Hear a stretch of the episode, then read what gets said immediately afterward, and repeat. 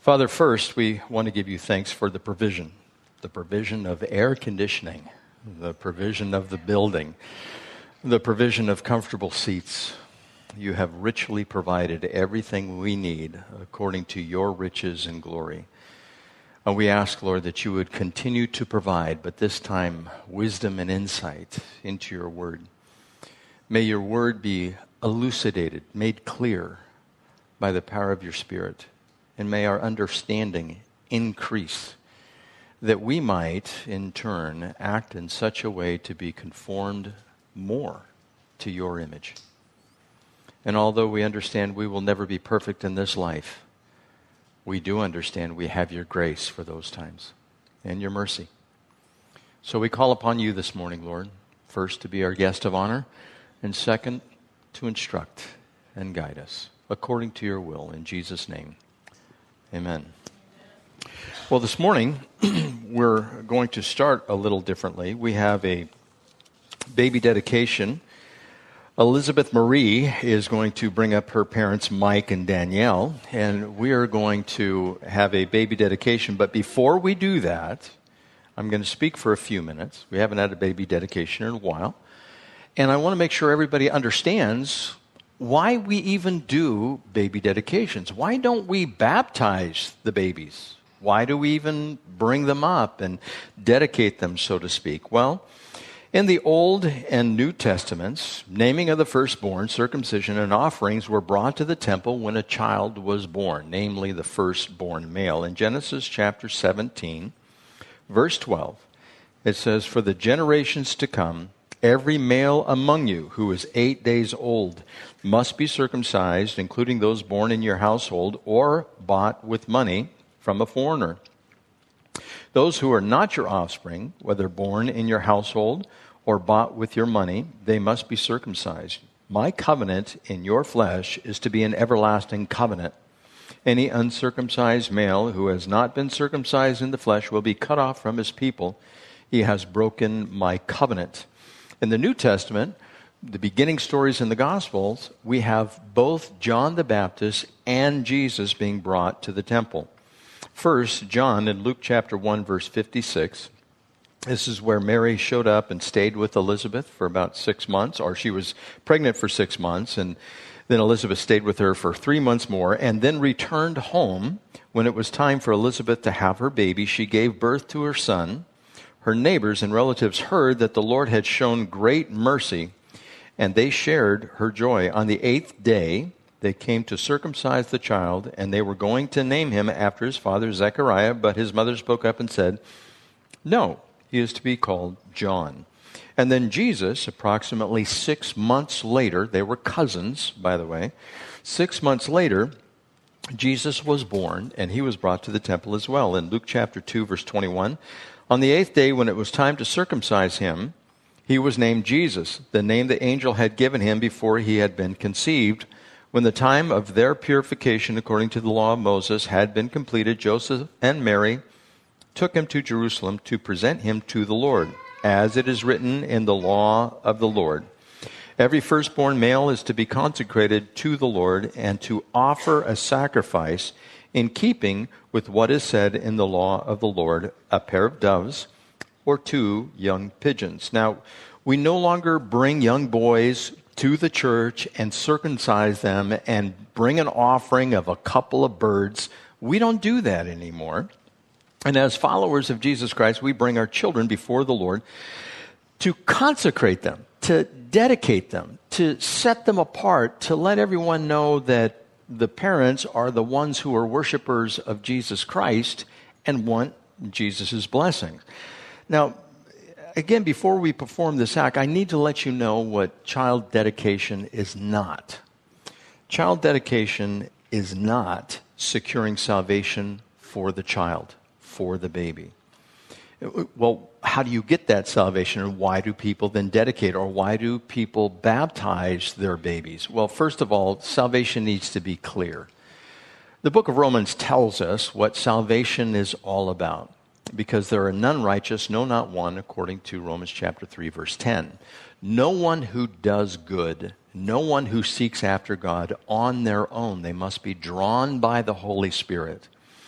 After that takes place, then we know, according to Romans chapter 3, verse 23, for all have sinned and fallen short of the glory of God. There is no one who is perfected in this life or arrives perfected. Even if we go through this life and we never commit a sin, we are still not entitled to go to heaven because we have this sinful nature. And God declares to us in Romans chapter 5, verse 8, that while we were yet sinners, Christ died for us. You know, somebody might die for someone who was good, but we were not only bad, we were really bad.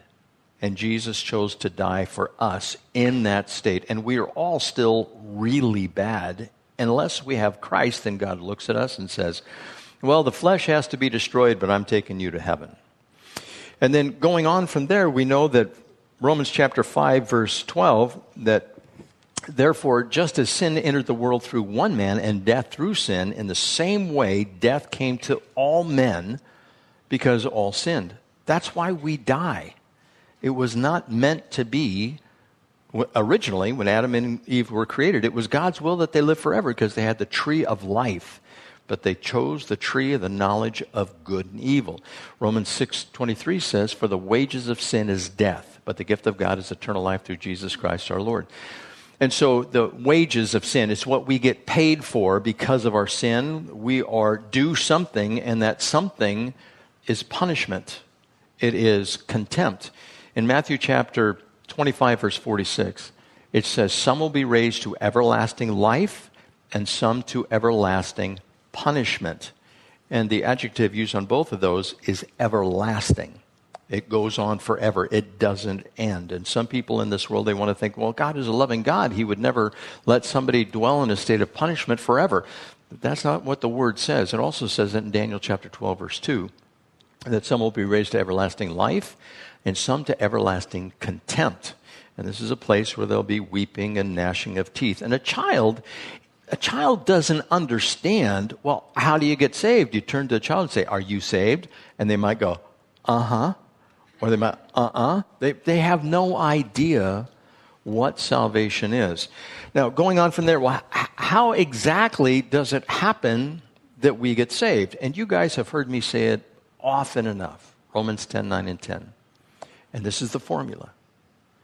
For if you confess with your mouth Jesus is Lord and believe in your heart that God raised him from the dead, you will be saved. For it is with your heart that you believe and are justified, and with your mouth that you confess and are saved.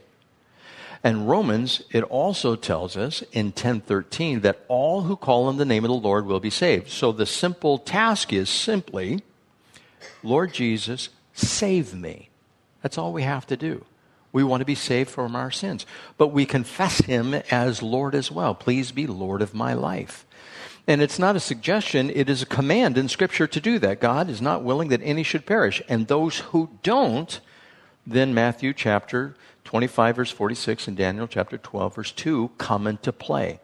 There are only two places there's one with God and one without God. There is no way station. Like you take a plane somewhere, if you, you want to go to the Caribbean, you have to land in Houston or you have to land in North Carolina or some the way station before you get there.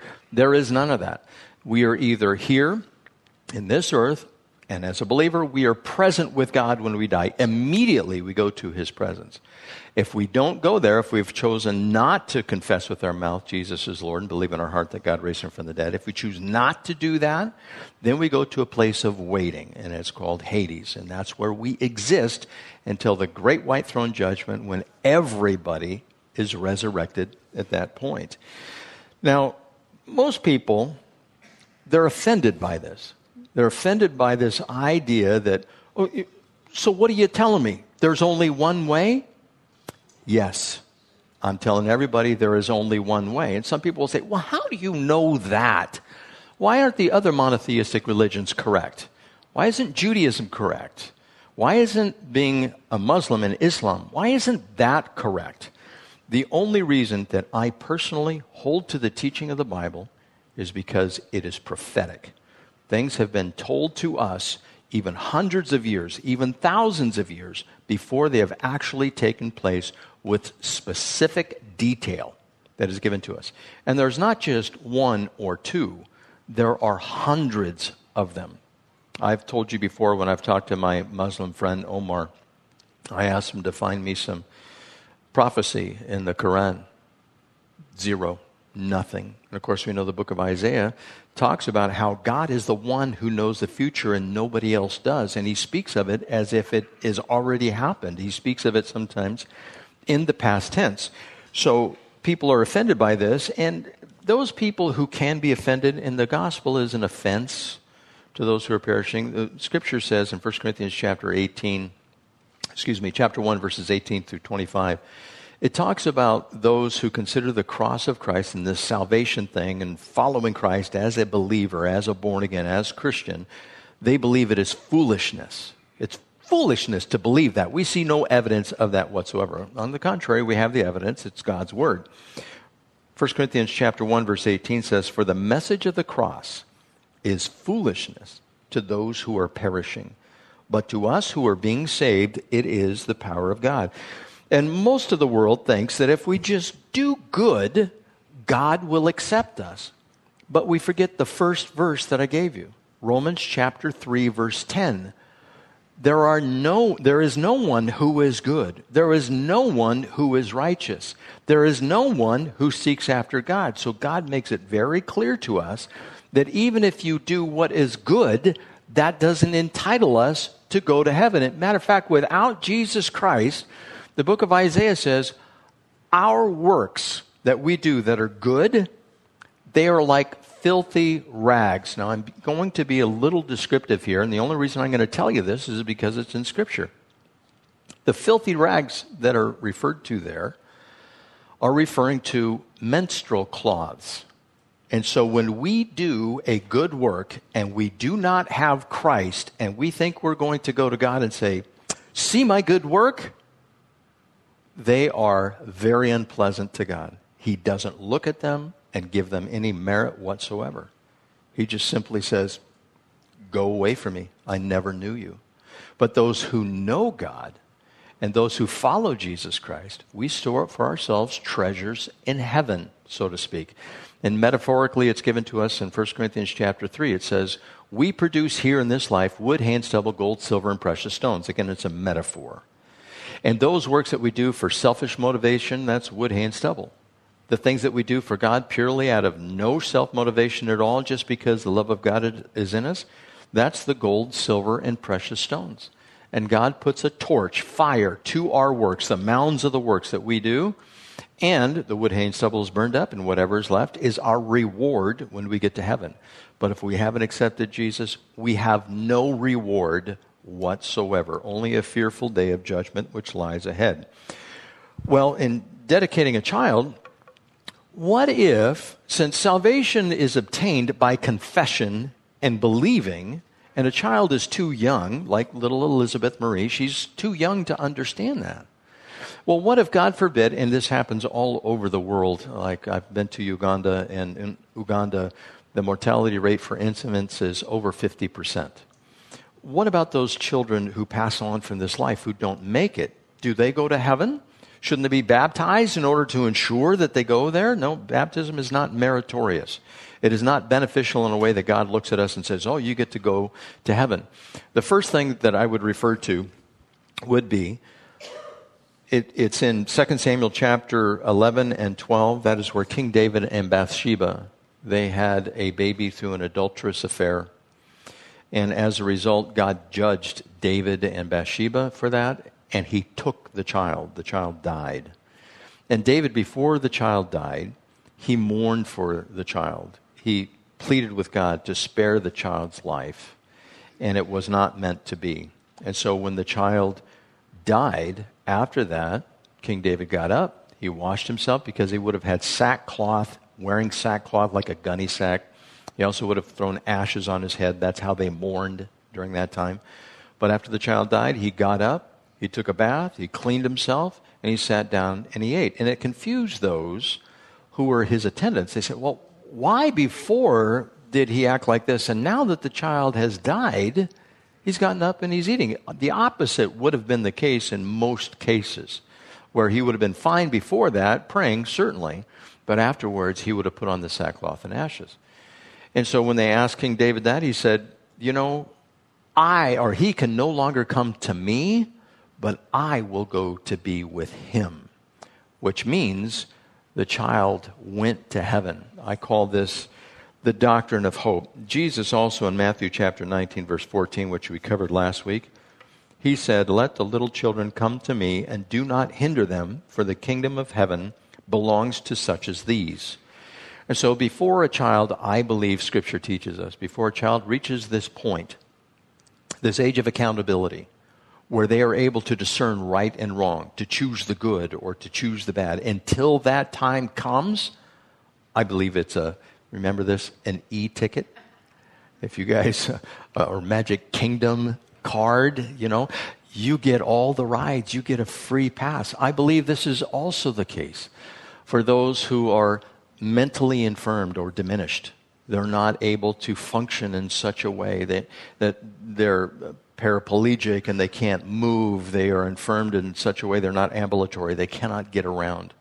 And their mind may not be fully there. I believe they get a free entrance into heaven because they are not able to do good or to do wrong and knowing what they're doing. They never reach, quote unquote, that age of accountability. And Scripture tells us God will have mercy on whom He chooses to have mercy.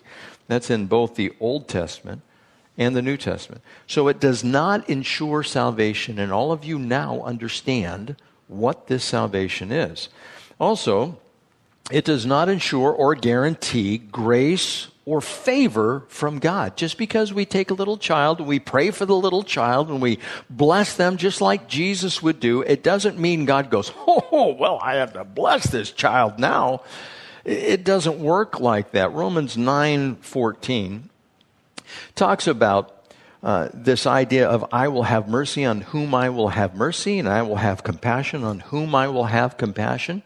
He chooses just because of his goodness to bless everyone, both the good and the evil. He causes rain to fall on those who are desperately wicked, as well as those who are righteously saved and good in Jesus Christ. He causes both to be blessed. And so just because we do something, God is not obligated to do something for us because we did something for Him. We're making a bargain. That often happens when somebody reaches the end of life. They start bargaining with God. God, if you heal me, then, you know, I'll do this. God is not obligated in any shape, manner, or form. Also, we are not dedicating a child in lieu of water baptism. We do not practice water baptism, and neither do we look down upon those who do. We simply believe it is not taught in the scriptures. And we also know that the scripture tells us remember when Noah was on the water and he was saved in the ark by water? In 1 Peter chapter 3 verse 20 and 21 it talks about how this water saved them. Well, it now saves us also.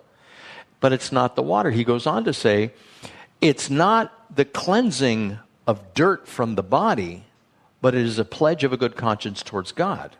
That's how we get saved, where we turn to God and our conscience is wiped clean. God says, I understand where you are, and He takes away the guilt of our sin. In the Old Testament, the guilt was never taken away, they just had to carry the burden. Under Christ and His blood, He is able to take away the guilt when we sin.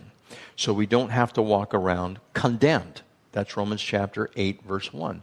There is therefore no condemnation for those who are in Christ Jesus. So it does not ensure salvation.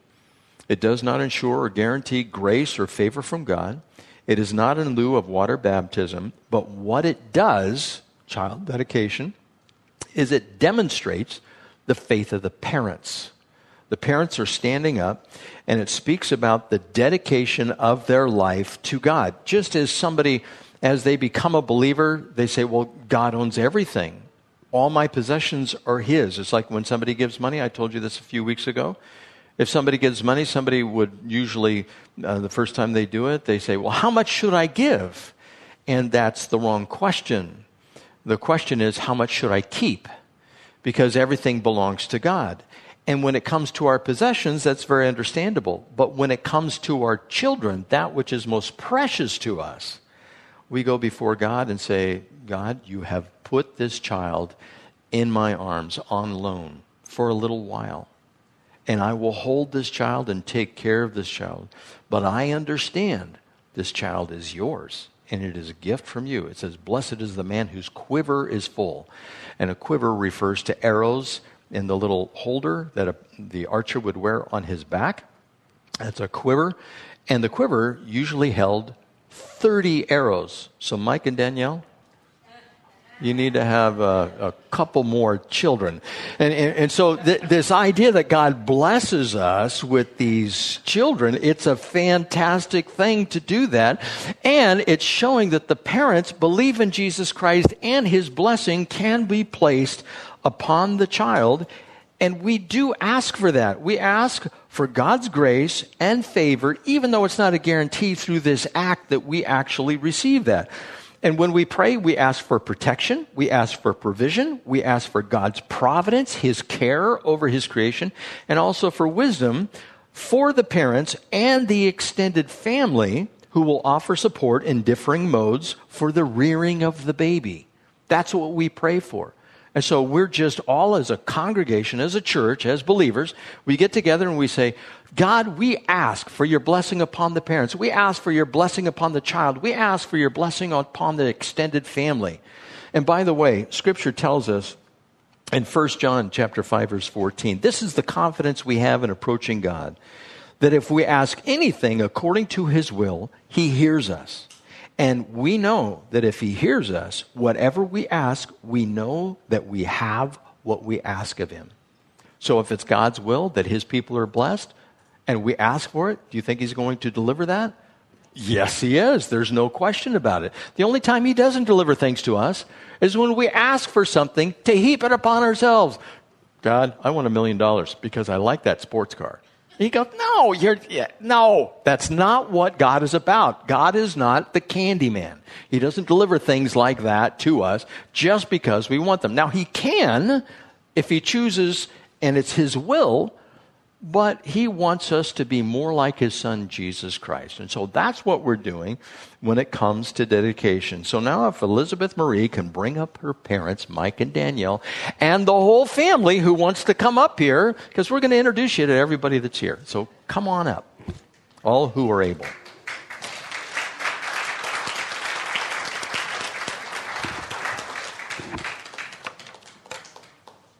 Okay, why don't you stand right here?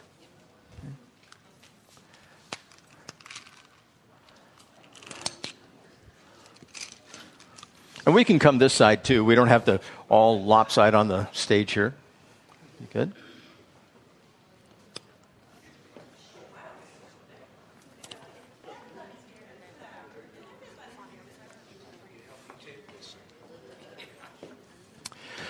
Now, I, I warned Mike ahead of time that he has to name every family member and say what part of the family they are. So go ahead.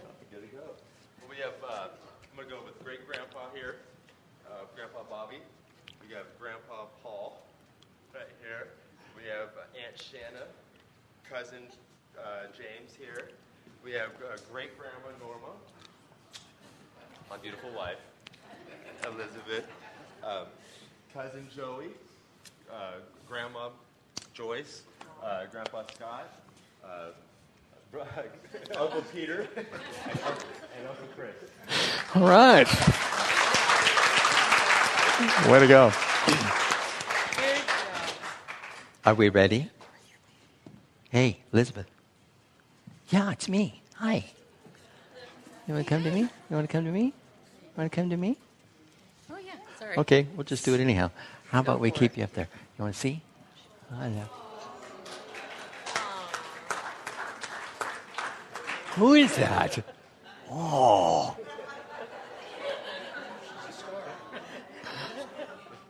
All those people out there.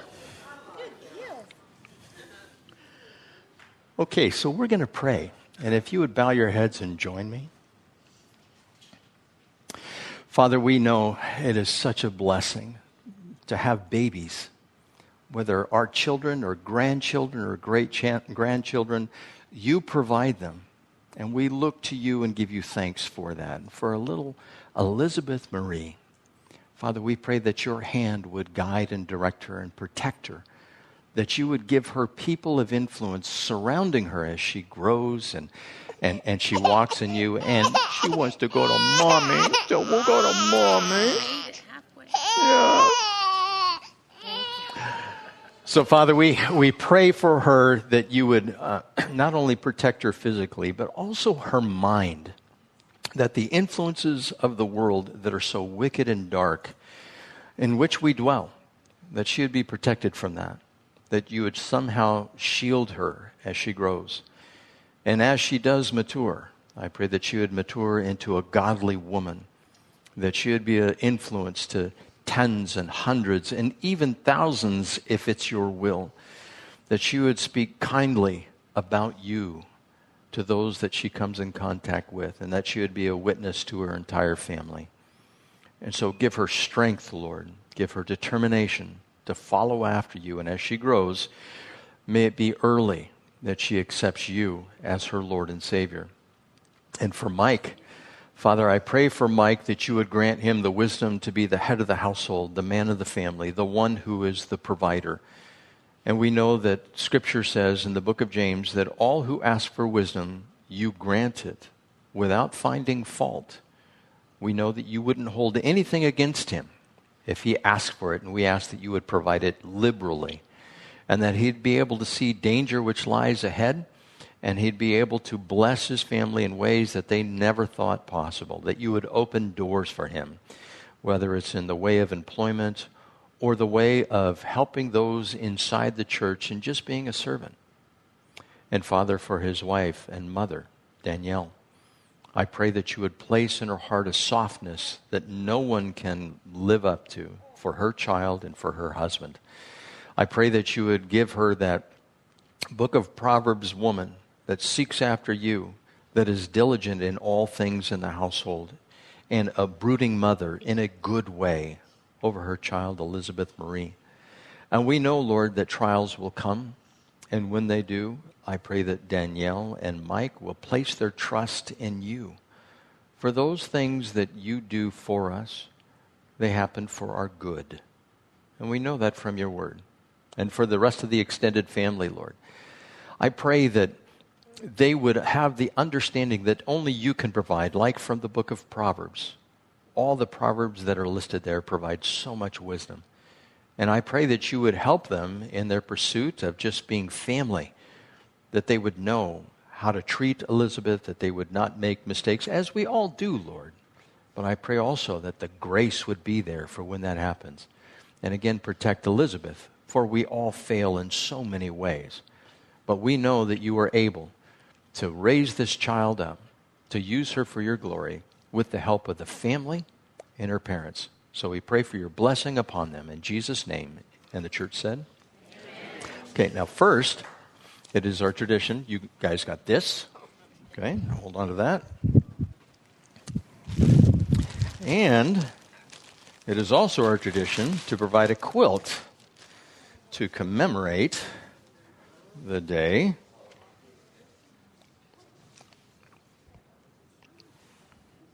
Okay.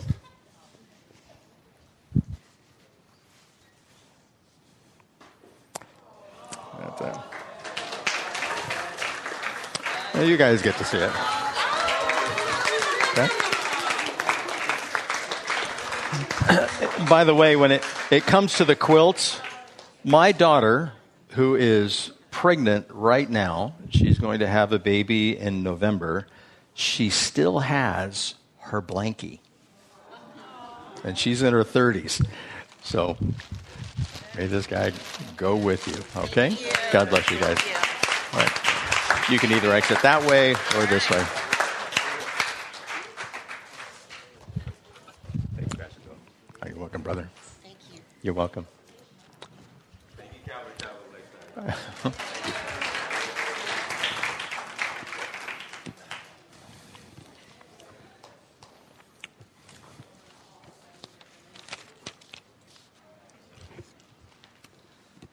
Well, I had her for a minute before she started crying, huh? Who is that man? It's not my father. It's not my daddy. Yes, he is a daddy. That's right. Okay, what we're going to do now is pick up where we have been in the Gospel of Matthew. And we just covered the rich young ruler who came to Jesus and asked him what he must do to inherit eternal life. And Jesus said, Well, you keep all the commandments. And he listed all the commandments there, about six of them. And he said, All of those I have kept from my youth. And he said, What more do I lack? And Jesus turned to him, knowing that he was a rich young man. He said, Take all your possessions, all that you have, sell them, and give the money to the poor, and come and follow after me. And the man went away very sorrowful because that was the one thing that was keeping him from trusting in God. Because when we have nothing, who do we put our trust in? God. When we have everything, who do we put our trust in? We put our trust in our stuff and ourselves. And so that's why Jesus told him to get rid of everything. Then Jesus went on to say, It is harder for a rich man to enter into heaven than for a camel to fit through an eye of a needle. And this needle was a surgeon's or a sewing needle. And as I explained to you last week, it is impossible for a camel to fit through an eye of a needle. And I gave you a description about all of that. And the people said, Well, who, or the disciples said, Well, who can be saved then? Because as I told you last time, in Deuteronomy chapter 8, I think it's verse 18, it talks about the Lord is the one who provides the ability to have increase, to get wealth. And when somebody was wealthy back then, they thought, well, they certainly have the blessing of God. And of course, they may have the blessing of God to be able to make a lot of money, have a lot of possessions, but it doesn't get us into heaven. But Jesus said, with God, all things are possible. So the person who is rich in this life, it is impossible for them to get in based on their own merit, just like it is for the poor person to get into heaven. It is impossible for anyone to get there except through the power of Jesus Christ. Now, if we go back right previous, in Matthew chapter 18, we started with the man who had the huge debt. Remember, it was about $2.5 billion that he owed, and the other guy who only owed a little bit was about $2,000. Well, we know that the debtor had to trust the master for the forgiveness of the debt. We also went on uh, with this idea of marriage. And the, the leaders of the time, they asked Jesus, Well, is it lawful for a man to get a divorce for any and every reason? And I explained all that to you. And sometimes it's very difficult, but God says, Don't get a divorce. And now, can you get a divorce scripturally? Well, it says if there's adultery, yes, you can get a divorce, but it's never commanded. And God says, work it out. Stay married. And if you do that, you'll have the blessing of God. And you have to trust that it's God's will that this is going to work out. Now, we may have made the mistake of thinking, well, I'm going to marry this person, this man, or this woman, and it turned out wrong, completely wrong. And so, what do you do? Do you just marry, divorce, remarry, divorce, remarry, divorce? And how many times is too many? Is five times too many? It, I think Elizabeth Taylor was married over five times. It's like a, a carousel, a revolving door where uh, men or women just go about their business and they just divorce and remarry and divorce and remarry. And Jesus said, do not do that, and you have to trust God inside the marriage. Also, he went on to talk about the little children, as I just read you. Their trust is without reservation. If you tell a little child something, they're going to believe you. That's why they need to be protected because they could be told anything and they will simply believe it. And I'm going to tell you this as a side note. Patty and I have been listening to this little podcast, and as early now in California as kindergarten, they're going to ask those kindergartners to start questioning their gender. And it is mandatory that the teachers teach this curriculum inside the schools in California. And that is going to mess up so many children and they're going to talk about sexual matters with kids in kindergarten and the first grade, all the way through primary school. And I don't know if God holds off a little bit longer. I don't know why. Because when we start messing with the kids, Such is the kingdom of God. And it's better that a millstone be tied around the neck of any individual that would lead these children astray. And I don't know about you, but have you ever picked up a 200 pound stone? I know these strong men do that. Well, a millstone was definitely over 200 pounds. And when Jesus was talking about a millstone being put around the neck, when that millstone would be thrown over the cliff, it would instantly break the neck of the individual and they would fall down on the cliffs into the ocean, and it would not be a pretty sight when that took place, especially if the millstone landed on them, something like that. And so Jesus said, You mess with those kids, you're in trouble. And I feel sorry for the families today. I, I would recommend in California, anybody privatize, go to a private school or homeschool. That stay out of the public schools. That would be my advice. Now, going on with this, the rich man also, the rich young ruler, he needed to trust in God as well. You see this thread going through there? The debtor, those who are in marriages that aren't so good, those are, who are little children, they trust without reservation, and also the rich man, he needs to trust in Christ, and the disciples who are trusting in Jesus for their heavenly reward because they asked Jesus, well, what remains for us then if we don't have any wealth of any kind? And, and Jesus says, don't you worry about a thing. And this is Bill's version. Once you get to heaven, you're going to get 100 times that which you have given up here in this life. And by the way, he was using hyperbole. It could be a thousand times. It could be 10,000 times. It's actually going to be innumerable, the blessings that we will receive for anything that we've given up here in this life. But that's usually what we don't want to do. We don't want to sacrifice anything here for the delayed gratification of heaven. We say, why should we do that? We're so prosperous. And it's not that we can't have goods and things and houses and cars and all of that. It, it's fine. But if God calls us to give up something, we, we simply say, okay, now what? Well, then the trust comes in. So going through the last of chapter 18 and through chapter 19, it's this idea of trust. And then we have to apply it to ourselves. Do we see our debt? Do we see how much we owe to Jesus Christ for forgiving us of our sins? Will we make every effort to keep a marriage together? Will we be trusting like the child for everything God provides or for Him to provide everything? Excuse me. And are we willing to abandon everything we have, like the rich young ruler, to follow Jesus. If we knew it was Christ telling us, I want you to give this up, would we give it up or would we hold on to it and we'd say, No, I'm going to hold on to this? And we also need to trust Christ that He will reward us for what we have given up in this life to follow Him. And so we should have a light touch on the things of this life. And I'm not talking about just possessions, I'm talking about family as well if Christ calls us to forsake a family member for whatever reason. And by the way, God set up the family, so unless there's something wrong, He's not going to do that. But if He asks us, well, I'm going to take someone from your family, are you willing so that you might go out and do something else to have your spouse or your child taken to heaven at this time? And of course, we have to be saying, the Lord's will be done. That's where he wants us, in that mode of trust and not wavering from it. Now, going on in chapter 20.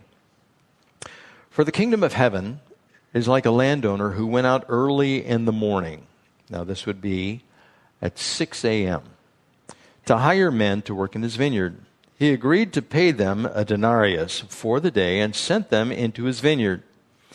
About the third hour, which would be 9 a.m., he went out and saw others standing in the marketplace doing nothing. He told them, You also go and work in my vineyard, and I will pay you whatever is right. So they went. He went out again about the sixth hour. This would be at lunchtime, noon. And the ninth hour, which would be three o'clock, and did the same thing.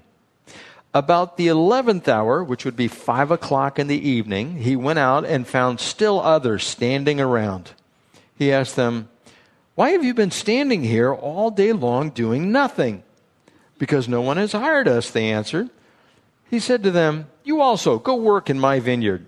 When evening came, this would be six o'clock, the owner of the vineyard said to the foreman, Call the workers and pay them their wages, beginning with the last ones hired and going on to the first. The workers who were hired about the 11th hour, or 5 o'clock, came and each received a denarius. So when those came who were hired first, they expected to receive more. But each one of them also received a denarius. When they received it, they began to grumble against the landowner. These men who were hired last only or worked only one hour, they said, and you have made them equal to us who have borne the burden of the work and the heat of the day. But he answered one of them, Friend, I am not being unfair to you. Didn't you agree to work for a denarius? Take your pay and go. I want to give the man who was hired last the same as I gave you. Don't I have the right to do what I want with my money? Or are you envious because I am generous? So the last will be first, and the first will be last. Now, I want you to bring this into modern day. You go down to Home Depot, you go down to Lowe's, you need somebody to work at your house. And you arrive there at 6 a.m., and somebody is standing out front. And they say, Yeah, I'll work. So you take them to your house and you may pay them 10 to 15 bucks an hour, hopefully, something like that. And you pay them cash and you buy them a burrito or you buy them a sandwich or you give them something for lunch. And it is yesterday, 95 degrees outside, and you're having them pull weeds and move rocks and dig a trench, and they're sweating like mad, and you provide gallons of water for them and then you go back at 2 o'clock in the afternoon once the temperature starts to drop a little bit, and you hire four more guys. And you bring them in, and you say, Guys, I just want you to rake some leaves over here in the same yard that this guy is working. Now, when it comes time to pay the workers from Home Depot, you line them up, and the last four that you brought in, you say, Ah, here's your money, and you give them per hour the same 10 or 15 bucks, but it's not just 10 or 15 bucks. You gave you give them the full amount that the first worker got paid. Now what would the first four say? Right on, man. Muchas gracias. You know, that would be just a fantastic thing for them. But what would the guy digging the trench say once you paid him the same amount as the other four? He might be a little miffed a little upset. Well, why are you paying these guys this much when I bore the work all day long and I sweated? And, and then you would turn to the first guy and say, Didn't I talk to you and didn't you agree to work for this much? And the person will say, Yeah, but it's not fair. Guy says, Oh, no. I will have mercy on who I will have mercy. If I want to be generous with my money, I can be generous with my money. And that person who comes first who bears the burden, the load of ministry, of the work of the Lord, and all of that. And he says, I've been with you all these years, and I have nothing compared to these guys who come, and proportionally, the guys who came last are making much more than the guy who started early. And God can choose to do that. Now, how would you transfer that into Christianity? Say, for instance, a young man or a young woman, they get saved. Let's say a young man. He gets saved he walks his whole life with the Lord. He may be in the pulpit, he may not be in the pulpit, but he serves in the church. He, he carries on uh, every Sunday, pretty much. He's there, except that there's a football game, and then he chooses not to come, or maybe the World Series or something like that. But for the most part, the guy's there. He's serving well. It's wonderful to see him, but the whole time, he has never stopped complaining. It's like the guy who works in the yard. It's so hot out here. I need more water, please. Oh, come on. He's got some food. Or, oh, this pick is really dull. Yeah, can't you? Do you have something sharper? It's oh, I can't believe it. Who are those four guys? Well, why don't you help them? Help me with my trench over here. And but see, you relate that to kind of ministry. Well, I've been serving in the children's ministry forever. Nobody comes over and says thank you whatsoever, and all I get is these little animal crackers and a box of juice at the end of the day. And, you know, what's with that? And everything has been misplaced. And I just don't get that. You know, when we went up to Yuba City, there was a guy who worked in the church up there. I don't remember his name, but those who were in Yuba City will remember this guy he had th- these modular trailers were up there and they were put together in different rooms and there were four sets of them that were up there and he had all this stuff in one trailer he was kind of like a hoarder he kept everything. Remember that pat? Remember that hoarding over off to the side? You couldn't even walk through these modulars which were up there. And some things got moved and this guy his arms are flailing. Where are my doors? My doors? What, happened to that? And look at this. They took my extension. I mean just every word that came out of his mouth was a complaint of some kind. And we're all just going, oh, they. You know, we were just trying to get some work done, and this guy, he is just upset. And the own, the ministry heads there, they just kind of go like, just get out of here, you know, just go somewhere else, do something else for the time being. But the guy would not be satisfied whatsoever. So say an individual goes for just decades but just complains all the time and murmurs and talks about this person why is that going on here and how come they changed the color of the sanctuary and well that's new. Why is that in here? And they just have something negative to say about everything and everyone but at the end of their life they make it into heaven. They're saved. Their pile of wood hand stubble is probably bigger than the gold silver and precious stones. But then somebody gets saved for one year and they are on fire for the Lord. They, boy, you just, it's like you get next to them and you get lit because they're on fire. You get nice and toasty. They just love Jesus Christ and there's none like them. And they want to share their faith. And they end up going out and discipling more people and bringing more people into heaven than this other man that served for decades. Now, which one should get the greater reward? It would be the one who came in at the end and was doing the will of the Father. And by the way, in this same scenario, he didn't complain about anything, was eager to do any job that came forward. And so when God wants to be generous, he can pay them disproportionately, even though it may be an equal amount, because we all get salvation. That's one of the points here. We all get salvation. We all get that. We get a crown of glory. We're saved but there may be additional crowns available to us. And they may be given to those who have been so faithful and so quiet. The prayer warriors who just, they pray for everything and you don't see them much else, but man, there is no one who prays like them. And so when we get to heaven, we want to make sure that we have sent our investment ahead, so to speak we don't want to waste the time down here with earthly pursuits. Now, look, we can have hobbies, we can do things, but when that supersedes the opportunities, the open doors, where we say no to the open door and we say no to this worldly pursuit or hobby or business or whatever it might be, when we do that, that's putting God second in line. You know what you're actually doing is, especially if it's a job, we are we are declaring to everyone that money is more important than Jesus Christ and getting people saved. Because if you have a hobby, you have to have money to support the hobby. So you want to work more instead of serve more.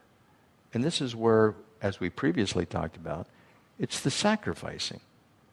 Now, should anybody be condemned? As I said last week, well, what are you saying? I can't have a hobby? I can't have a job? No, what?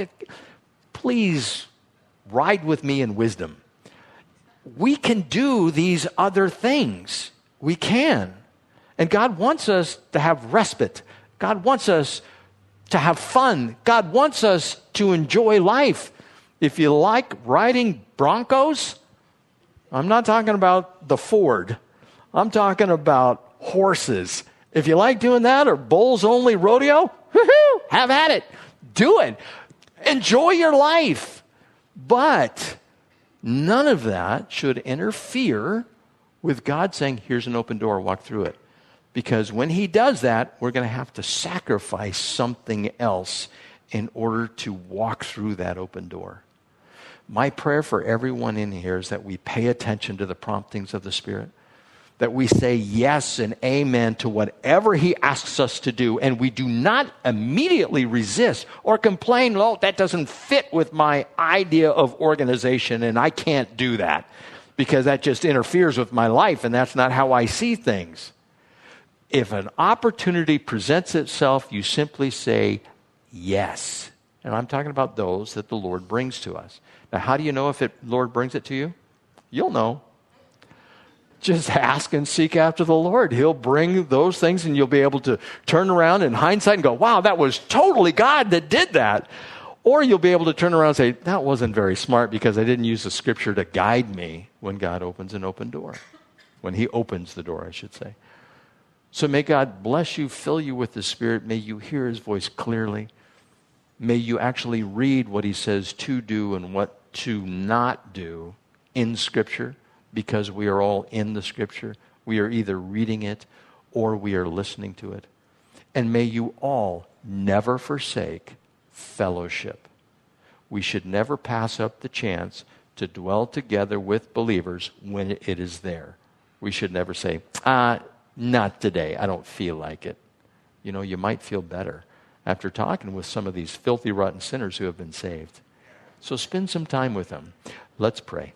Father, we, we thank you for your word, how it guides and directs us, and how through these past couple of chapters you have shown us that we need to trust you, whether we are in debt or whether we have abundance. And that our faith needs to be like the little child and not worry about the reward because you sort all of that out. You will bless us with more than we ever thought possible, more than we could ever ask or imagine. You're so good to us, Lord. We thank you for the salvation that you provide, the fellowship of the saints, the apostles' doctrine, and in fact, the breaking of bread, the communion for which we remember the crucifixion of Jesus Christ, our salvation. We give you thanks, Lord, in Jesus' name. Amen.